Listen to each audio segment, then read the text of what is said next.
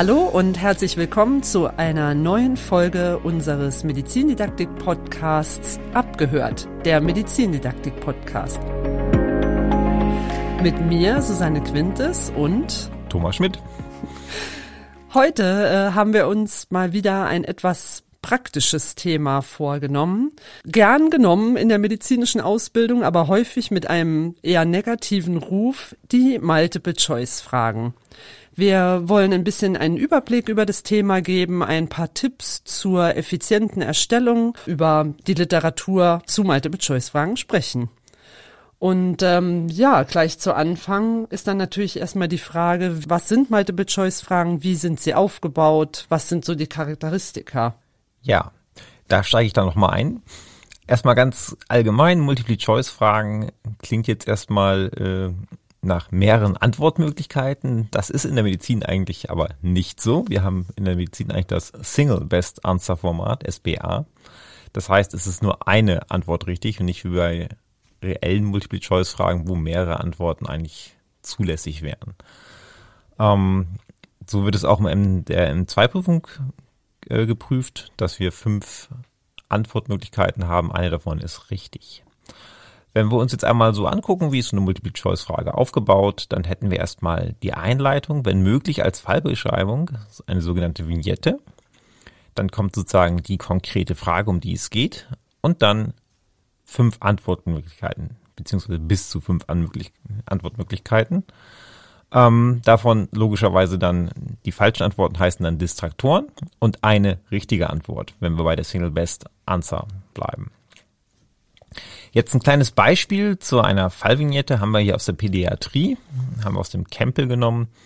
Wie immer haben wir auch unten in den Show Notes wieder die Paper dann verlinkt, wo wir das herhaben. Äh, das ist übersetzt. Insofern, wenn ganz kleine Ungenauigkeiten drin sind, bitte nicht schimpfen. Ein acht Monate alter Junge wird von seiner Mutter in die Notaufnahme gebracht. Diese ist besorgt, da der Junge seit 16 Stunden Fieber und Husten hat und nun um Atem dringt.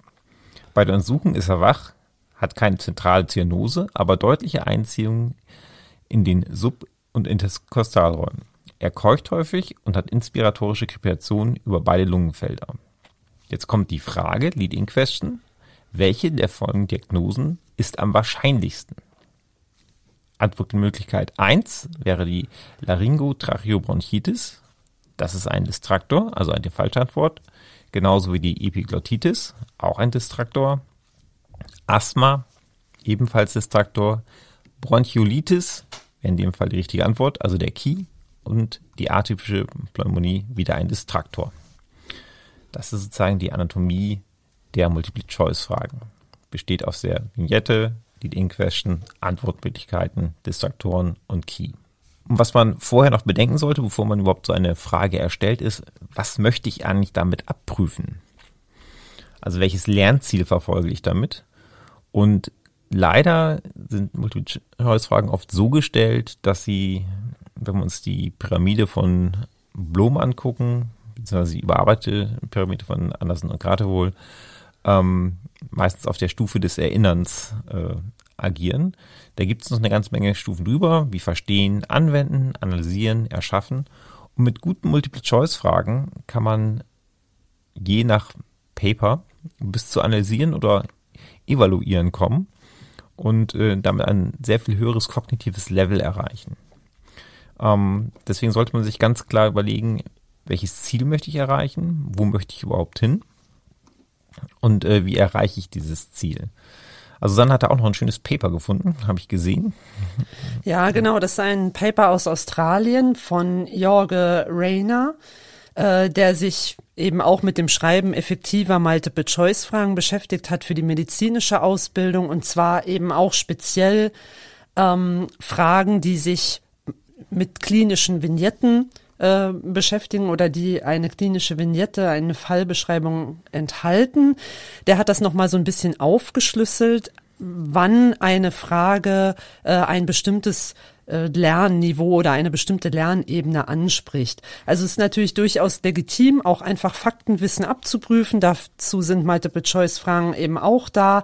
Das wären eben typische Fragen wie, was ist ähm, was sind die Hauptcharakteristika von solche Fragen, wo dann eben ein bestimmtes Faktenwissen abgeprüft wird. Aber ähm, man kann sich auch in höhere Level bewegen, wenn zum Beispiel nach Wechselwirkungen von Medikamenten gefragt wird oder überhaupt, wenn nach einer Therapie gefragt wird. Denn um eine Frage zu beantworten äh, vom Wortlaut, welches ist die richtige Therapie, muss ich ja sowohl die Fallvignette verstanden haben, ich muss zu einer Diagnose gekommen sein und ich muss aus dieser Diagnose dann aus meinem Wissen heraus schließen, welche Therapie dann dafür die richtige ist. Da in diesem Paper sind also nochmal so ein paar Beispielfragen für jede einzelne Lernebene aufgelistet. Das fand ich ganz hilfreich. Wie Sie Lernergebnisse sinnvoll formulieren, das gibt's noch irgendwann demnächst im anderen Podcast. Es gibt die sogenannte SMART-Methode wo es spezifisch, messbar, angemessen, relevant und terminiert sein sollte. Aber wie gesagt, da werden wir uns später nochmal drauf ähm, berufen. Wir werden nochmal einen Podcast explizit zu Lernzielen und Constructive Alignment machen. Sie können das aber auch jederzeit nachlesen bei uns auf der Medizin-Didaktik-Seite. Welche Kriterien muss eigentlich so eine gute Multiple-Choice-Frage haben?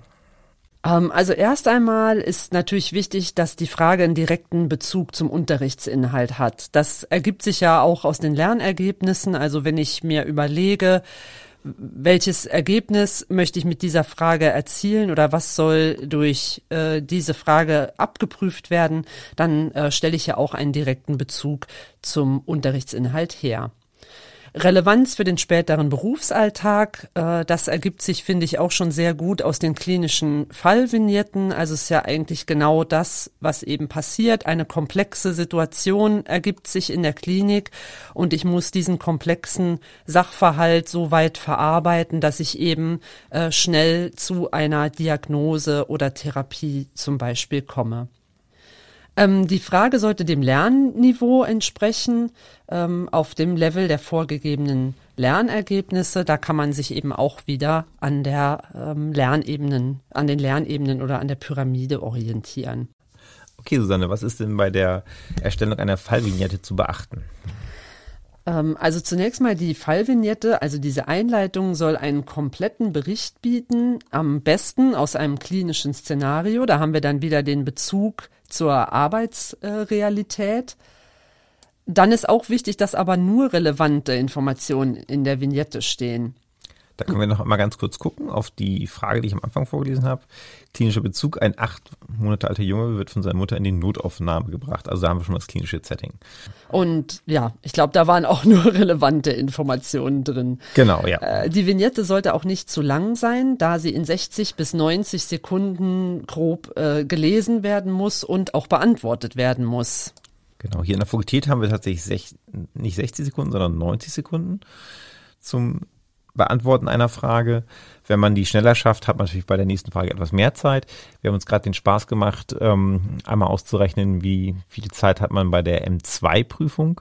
Und da sind wir auf 168 Sekunden gekommen ähm, Frage. Allerdings muss man dazu sagen, die Studierenden müssen davor auch noch einen Text lesen, der sie ein bisschen einführt etc. Der ist, dafür ist auch ein bisschen mehr Zeit gegeben. Machen sie das nicht, unsere Prüfungsleute sagen, machen sie das eher selten, haben sie also genau diese Zeit, also die 2,8 Minuten pro Frage. Also doch deutlich länger als äh, sonst. Ja, genau. Und das ist äh, eben auch sehr wichtig, wie diese Fallvignetten und auch die Fragen formuliert sind. Da kommen wir nochmal drauf zurück. Da natürlich das der Speicher des Arbeitsgedächtnisses sozusagen begrenzt ist. Und ähm, wenn der unnötig belastet wird durch zu lange Fallvignetten, durch komplizierte Grammatik oder sonstiges, dann äh, bleibt davon eben nicht mehr so viel für die Beantwortung der Frage übrig. Der nächste Punkt auch sehr wichtig. Alle Abkürzungen, Akronyme, Eponyme müssen erklärt werden und dürfen nicht als selbstverständlich hingenommen werden. Das ist natürlich einerseits so, weil man vielleicht nicht weiß, was eine Abkürzung bedeutet, aber es kann auch sein, dass eben Abkürzungen mehrere Bedeutungen haben. Zum Beispiel in der Kardiologie könnte MI für den Myokardinfarkt oder für die Mitralklappeninsuffizienz stehen. Ähm, wir können auch nochmal die Inhalte einer klinischen Fallvignette kurz auflisten. Ähm, und dann erinnern Sie sich vielleicht an das Beispiel vom Anfang nochmal zurück. Also Alter und Geschlecht sind wichtig. In unserem Fall eben ein acht Monate alter Junge. Ort der Behandlung, das war hier nicht relevant. Also die kamen von zu Hause in die Notaufnahme allerdings. Das Beschwerdebild wurde äh, deutlich äh, geschildert und auch die Dauer der Beschwerden. Äh, Anamnese, wenn nötig, eventuell auch inklusive einer Familienanamnese.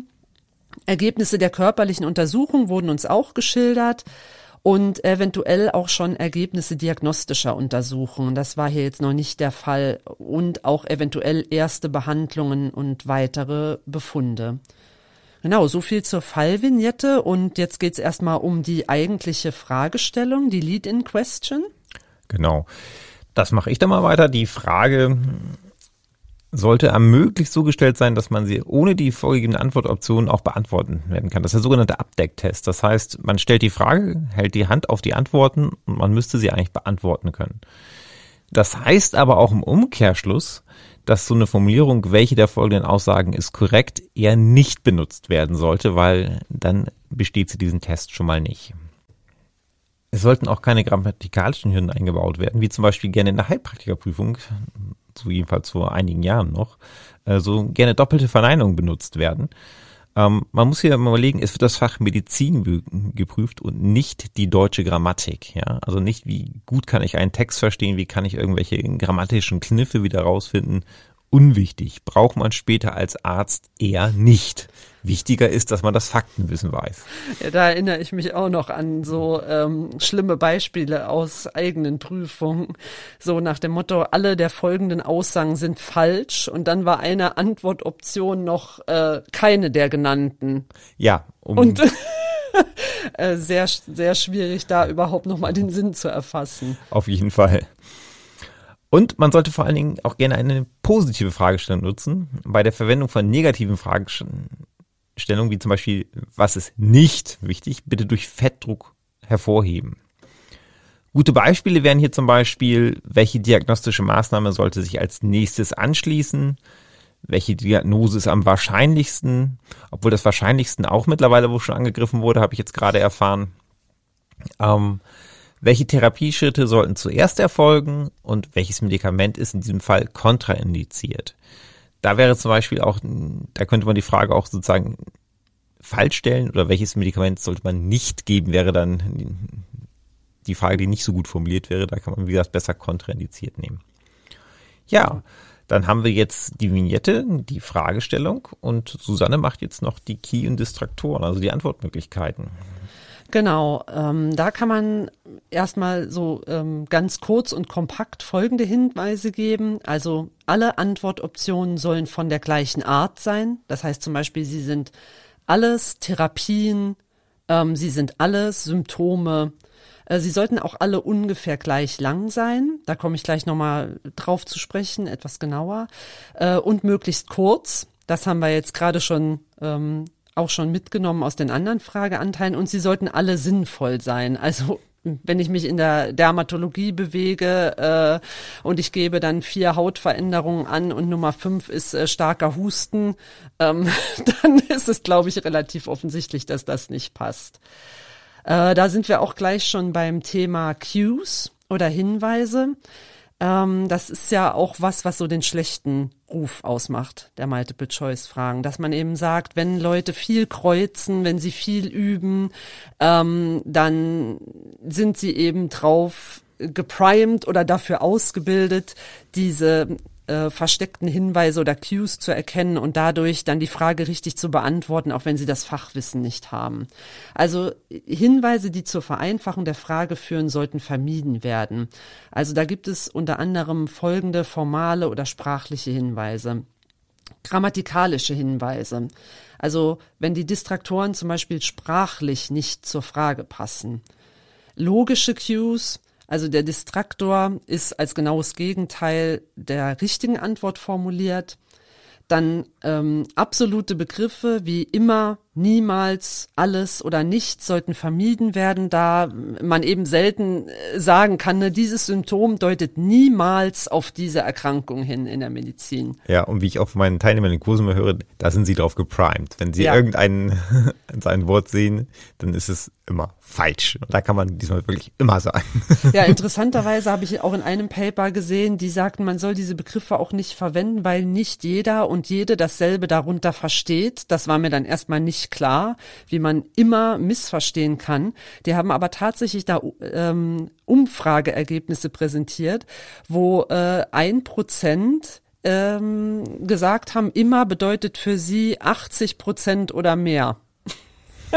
der Fälle. Also das fand ich auch sehr seltsam. Aber genau, sollten eben vermieden werden, weil sind eben einfach Hinweise darauf, dass das eine falsche Antwort ist. Äh, lange Antworten. Also wenn man schon mal selbst Multiple-Choice-Fragen gestaltet hat, dann weiß man, dass man in Versuchung ist, eben die richtige Antwort besser, schöner äh, auszuformulieren als die falschen Antworten. Also lange Antworten deuten eben oft darauf hin, ähm, dass das die richtige Antwort ist. Vor allen Dingen, wenn sie hervorsticht, ne? Also als wenn alle anderen Einwortsätze sind und genau. das andere. Genau, da sind wir wieder am Anfang, ne? Alle sollen ähnlich sein ja. auch.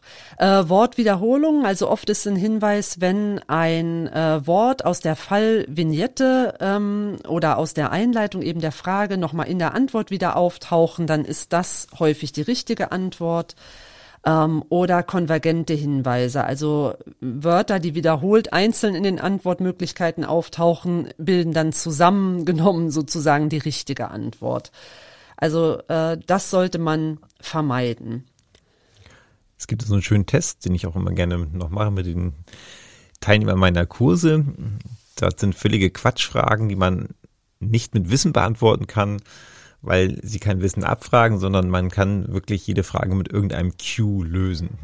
Oder zumindest die Wahrscheinlichkeit der richtigen Antwort sehr nahe kommen, weil manchmal, zum Beispiel beim letzten Punkt, so konvergente Qs, bei Wörtern, die wiederholt werden, da gibt es manchmal zwei Möglichkeiten, aber das ist ja schon gut, wenn man dann nur noch 50% Chance hat, obwohl man überhaupt gar keine Ahnung hat, wie das Wissen abgeprüft wird.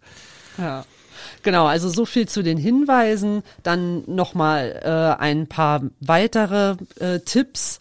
Ähm, unpräzise Begriffe wie selten, kaum, manchmal, wenige, viele sollte man generell nicht verwenden, da natürlich das subjektive Verständnis dieser Begriffe ähm, ja ein ganz anderes sein kann. Also was für den einen viel ist, ist für den anderen vielleicht wenig.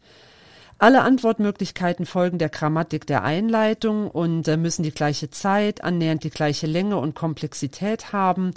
Da sind wir auch wieder bei den Cues, ne? Wenn das grammatikalisch schon nicht passt, dann ist es meistens nicht die richtige Antwort. Äh, kurz gehalten werden, sollten alle Antworten und ohne zusätzliche Erklärungen auskommen. Und die Antwortmöglichkeiten müssen natürlich unabhängig voneinander sein, also sich nicht überschneiden. Wenn die Antworten äh, zum Beispiel Zahlen sind äh, oder Jahreszahlen, dann sollten sie in einer logischen Reihenfolge stehen, also numerisch, chronologisch, alphabetisch. Äh, manche Prüfungsplattformen randomisieren auch automatisch, das müsste man dann ausschalten in dem Fall. Sätze wie keine der vorherigen Antworten trifft zu oder A und B sind richtig, sollten nicht verwendet werden. Das hatten wir eben auch schon mal. Ja. Ähm, das hat halt auch was einfach mit dem mit dem äh, Extrinsic Load sozusagen zu tun, äh, damit, dass das Arbeitsgedächtnis dann einfach schon total belastet damit ist, äh, äh, dieses Logikrätsel zu lösen und nicht mehr mit dem eigentlichen Inhalt der Frage. Distraktoren und der Key, also die richtige Antwort, sollten in Beziehung zueinander stehen. Also nur Diagnosen, nur Tests, nur Behandlungen. Das ist auch immer, also ist wieder quasi dieselbe Regel wie, die sollten alle vom selben Typ sein und sich ähnlich sein. Und die Distraktoren sollten natürlich auch plausibel sein, aber gleichzeitig eindeutig falsch. Das ist sehr, sehr wichtig, weil gerade in der Medizin wird sehr, sehr gerne äh, dann geklagt oder äh, nochmal versucht, Einspruch zu erheben. Mein schönstes Beispiel ist eigentlich vom IMPP, wo ich dann in der, auf der, meiner ersten GMR, glaube ich, mal einen Kurs besucht habe und die uns erzählt haben, dass gerade eine Klage läuft Das hat jetzt nichts direkt mit Diskretion zu tun, aber ähm, da hatte jemand eine Riegler Schweizer Kräuterpackung auf dem Tisch liegen. Ah, jetzt haben wir noch Werbung gemacht. Herrje. Egal.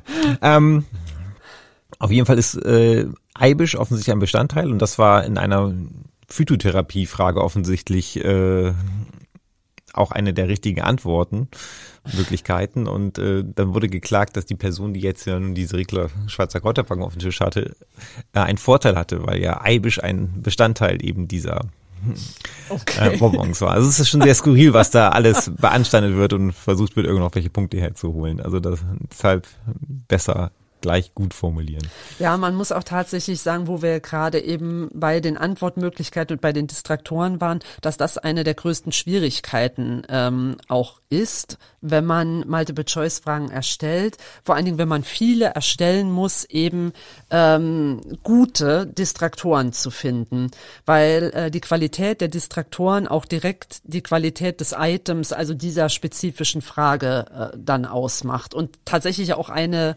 ähm, der Stärken der Multiple-Choice-Fragen ist. Wenn die Distraktoren gut sind, dann sind sie ein wirklich gutes Fragetool auch einfach. Ja, zuletzt nochmal, die Position des Keys sollte natürlich variieren. Also zu meinen Studienzeiten ähm, kenne ich das noch so, äh, dass ich immer dieses äh, Gerücht gehört habe von den ähm, Medizinstudierenden. Also D ist es nie. Also wenn du es nicht weißt, nimm jedenfalls nicht D und nimm eher B. Also das war dieses äh, typische inflationäre Kreuzen, ähm, wo es, glaube ich, tatsächlich auch mal Publikationen gab, dass das früher so war, dass also teilweise irgendwie B äh, eher eine richtige Antwortoption war als D oder E. Das ist das Gute, dass jetzt die Prüfungsplattform automatisch macht und die Antworten einfach randomisiert, äh, so dass man selber gar keinen Einfluss mehr hat. Man tippt sie einfach ein und die Prüfungsplattform setzt sie einfach irgendwo hin.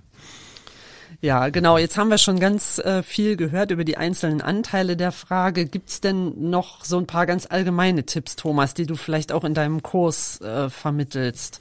Ja, würde ich gerne ans Ende setzen. Ich würde jetzt ganz gerne einmal über die Vor- und Nachteile überhaupt von MC-Prüfungen sprechen. Also auf einer Ebene sind sie erstmal objektiv und in dem Sinne dann auch fair, weil da ist kein, keine Subjektivität drin, da ist kein Prüfer, der das prüft.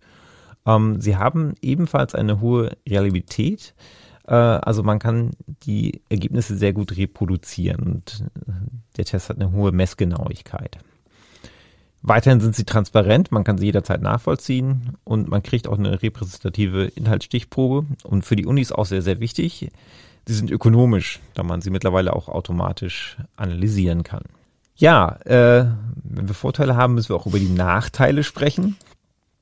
Ähm, ja, einen hatten wir eben schon genannt. Ne? Es ist doch, also wirklich gute Multiple-Choice-Fragen zu entwickeln, ist äh, zeitaufwendig.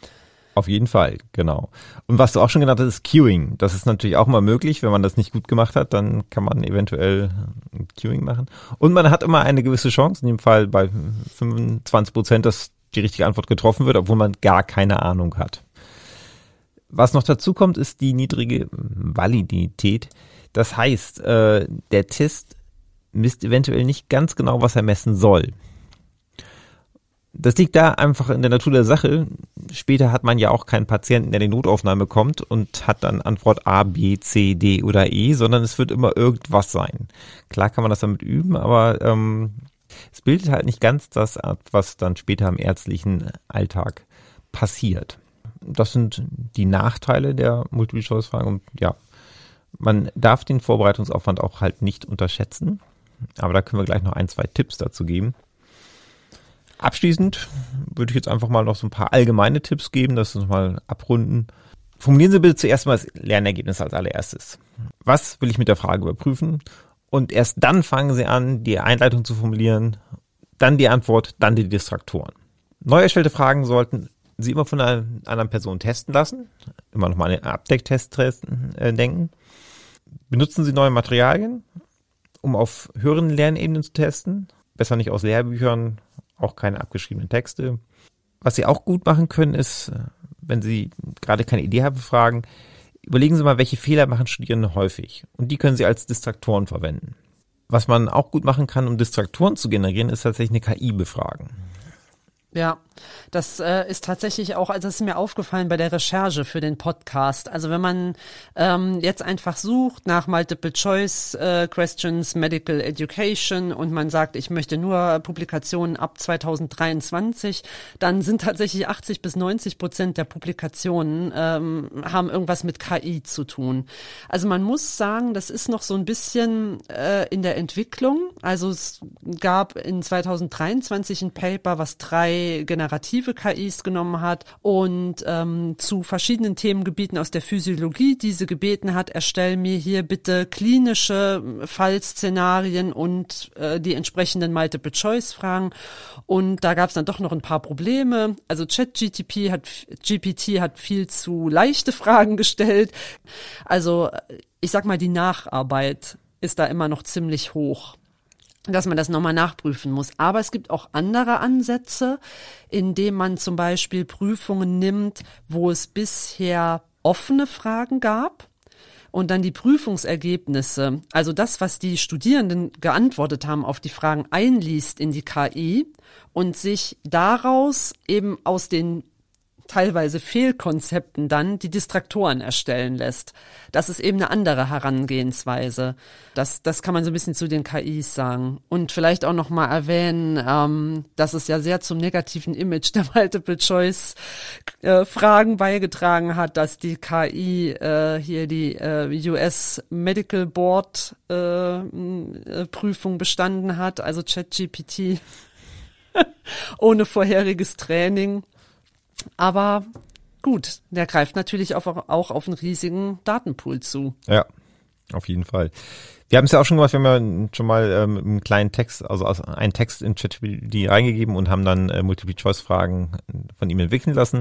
Die waren ja durchschnittlich, würde ich sagen, also aber es war fast keine Frage dabei, die ich nicht hätte nacharbeiten müssen, weil dann doch immer entweder die Fragen so simpel gestellt waren, dass man die Antwort auch sofort gekriegt hat oder dass äh, tatsächlich auch falsche Antworten drin waren, also die überhaupt nichts damit zu tun haben. Ja, ich glaube, die Entwicklung wird da ähm, in Zukunft eher so sein, dass man dafür eine spezifische KI hat, die eben nur auf einen ganz bestimmten Datenpool äh, dann auch zugreift weil man natürlich nicht so genau weiß, ob überhaupt äh, in dem Datenpool, ähm, also wie viele inkorrekte Daten sich da sozusagen befinden momentan. Ja, bis es soweit ist, gibt es noch eine kleine Idee.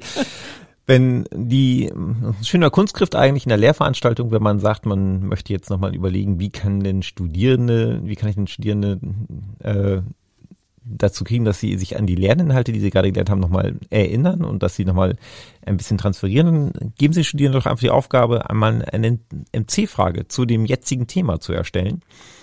Dann kriegen Sie vielleicht wiederum Ideen oder Distraktoren oder auch äh, interessante Fragen äh, und die können Sie dann wieder in Ihre eigenen einfließen lassen. Und als letzten Punkt immer noch mal daran denken, es dauert einfach Zeit, eine gute Frage zu entwickeln. Die KIs werden uns demnächst wahrscheinlich helfen. Das wird dann nicht mehr ganz so viel Zeit in Anspruch nehmen, aber nehmen Sie sich Zeit dafür.